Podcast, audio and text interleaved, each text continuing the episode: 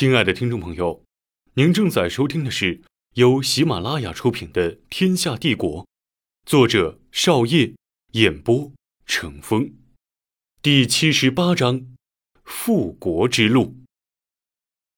何庆对太子吴俊说：“云陵之战后，我方已无兵力镇守凉阳城，请太子与臣一道离开凉阳城。”吴俊之后向何庆询问去处，何庆说。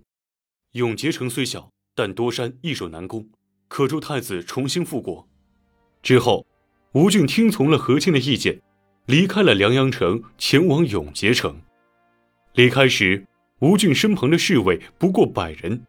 等一行人到达永结城时，永结城楼上站了不少士兵，但这些士兵身穿农民的衣服，手中的武器也各不相同。太子吴郡身旁的何庆看到此情景，很是疑惑，疑惑的同时也充满了担忧。这些士兵怎么看都像是村民或是土匪。于是何庆将自己的担忧告诉了太子吴郡，并提议由自己亲自进城，太子吴郡在城外等候，以防不测。何庆进入永结城后，就被一个农民打扮的士兵带到了郡守府。但进了郡守府后，何庆却见到了一个身穿便装的人，坐在椅子上看着自己。这个人何庆并没有见过，但却感觉有些脸熟，于是向其说道：“在下郑国丞相何浩之子何庆，敢问阁下尊姓大名？”那个人看了看何庆后说：“在下秦文贵。”之后，在二人的闲谈中，何庆得知秦文贵的过往。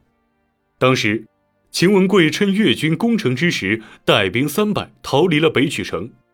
逃出北曲城后，秦文贵一时也没了方向，于是根据手中士兵多为永劫人的特点，因而便跟随士兵来到了永劫城。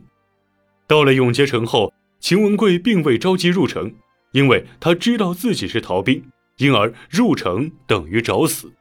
于是带着士兵来到了永劫城下。到了乡下，秦文贵果断地做起了土匪买卖，开始劫富济贫。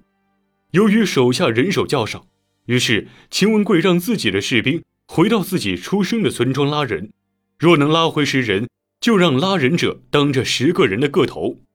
就这样，不到半个月，秦文贵手下就汇聚了两千余人。几天后，云陵之战的消息传到永结城。永结城郡守魏生以为郑国大限已至，因而逃亡齐国投靠亲戚。永结城郡守逃跑后，永结城内流氓强盗四起，一时间城内混乱不堪。秦文贵得到消息后，率领自己的军队趁乱占领了永结城。得知此情况的何庆当即册封秦文贵为永结城郡守，随后邀秦文贵出城见太子吴郡。秦文贵没有立即答应，而是借故身体不适推脱了，但还是让人备了不少礼品转交给何庆，托何庆将礼物带给太子。之后，秦文贵还特意安排人为城外太子寻找城外住所。出城的何庆见到太子吴俊后，跪下对太子说：“请治臣之罪。”看此情景的吴俊一头雾水，连忙上前扶起何庆说。何兄何罪之有？为何如此？何庆严肃地回答道：“臣未经太子同意，私自受秦文贵永结成郡守一职，请太子降罪。”吴郡听后，刚开始有些疑惑，但片刻之后明白了何庆的行为。何庆封秦文贵永结成郡守一职，是为了安抚秦文贵，在自己面前跪下求罪，是怕自己担心其有拉帮结伙之二心。于是。吴俊对何庆说：“你我二人相识已有几十年交情。”随后，吴俊握住何庆的手说：“我信得过你。”何庆听后感动的流下了泪水。安抚完何庆后，吴俊向何庆询问秦文贵之人是否值得使用。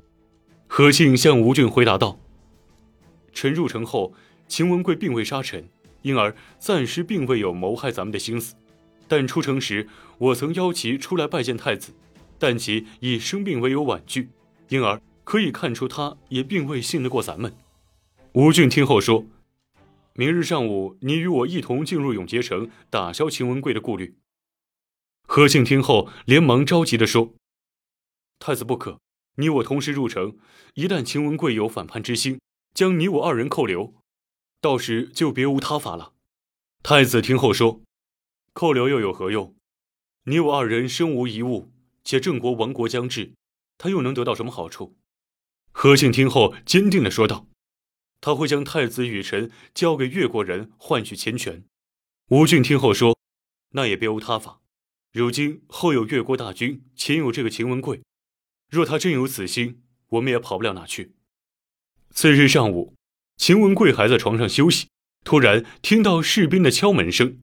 秦文贵有些困意地问外面的士兵何事，士兵答道：“郑国太子吴郡请求入城。”秦文贵听后愣了一下，之后急忙跳起身，穿好衣服，前往城外迎接太子吴郡。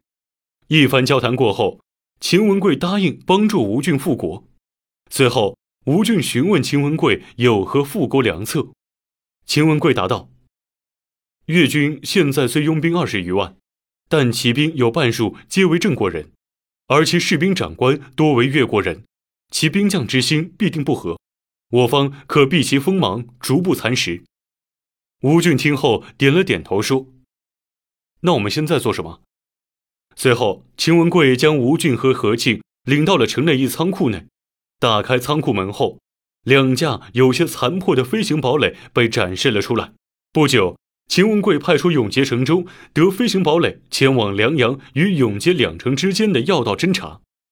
七日后，越国将领冯伟领兵三万。占领了郑国旧都梁阳，占领完梁阳后，冯伟留兵五千，率大军两万五千人前往永结城。冯伟率军进攻永结城的消息很快被秦文贵知道，于是秦文贵率领永结城两千兵马前往迎敌。由于兵将较少，因而秦文贵决定夜间行军，白天休息，以防被敌发现。五日之后的傍晚。秦文贵的军队摸索到了冯伟的军营旁，秦文贵发现，冯伟所率领的军队由于更多的是郑国人组成，因而军纪散漫，防守松弛。于是，一番摸索后，秦文贵竟然惊奇地发现了冯伟主营。之所以那么容易发现冯伟的主营，那是因为主营的大旗明目张胆地插在那里。这一切让秦文贵心中暗喜。于是，秦文贵当机立断，三个时辰后向越军冯伟的主营发动袭击。此时的越军多数已经进入梦乡，突然的袭击让越军措手不及。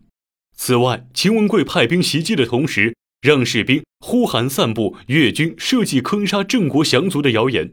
由于这些越军中多数为郑国人，突然遇到袭击。他们一时不知是遇到袭击，还是越国人设计准备坑杀他们，于是两万多人乱作一团。越军主帅冯伟也在乱军之中被杀。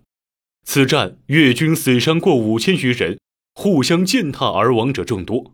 此战秦文贵俘虏士兵九千余人，其他越国士兵混乱之中逃亡。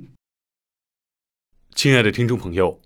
您正在收听的是由喜马拉雅出品的《天下帝国》，本集播讲完毕，欢迎继续收听。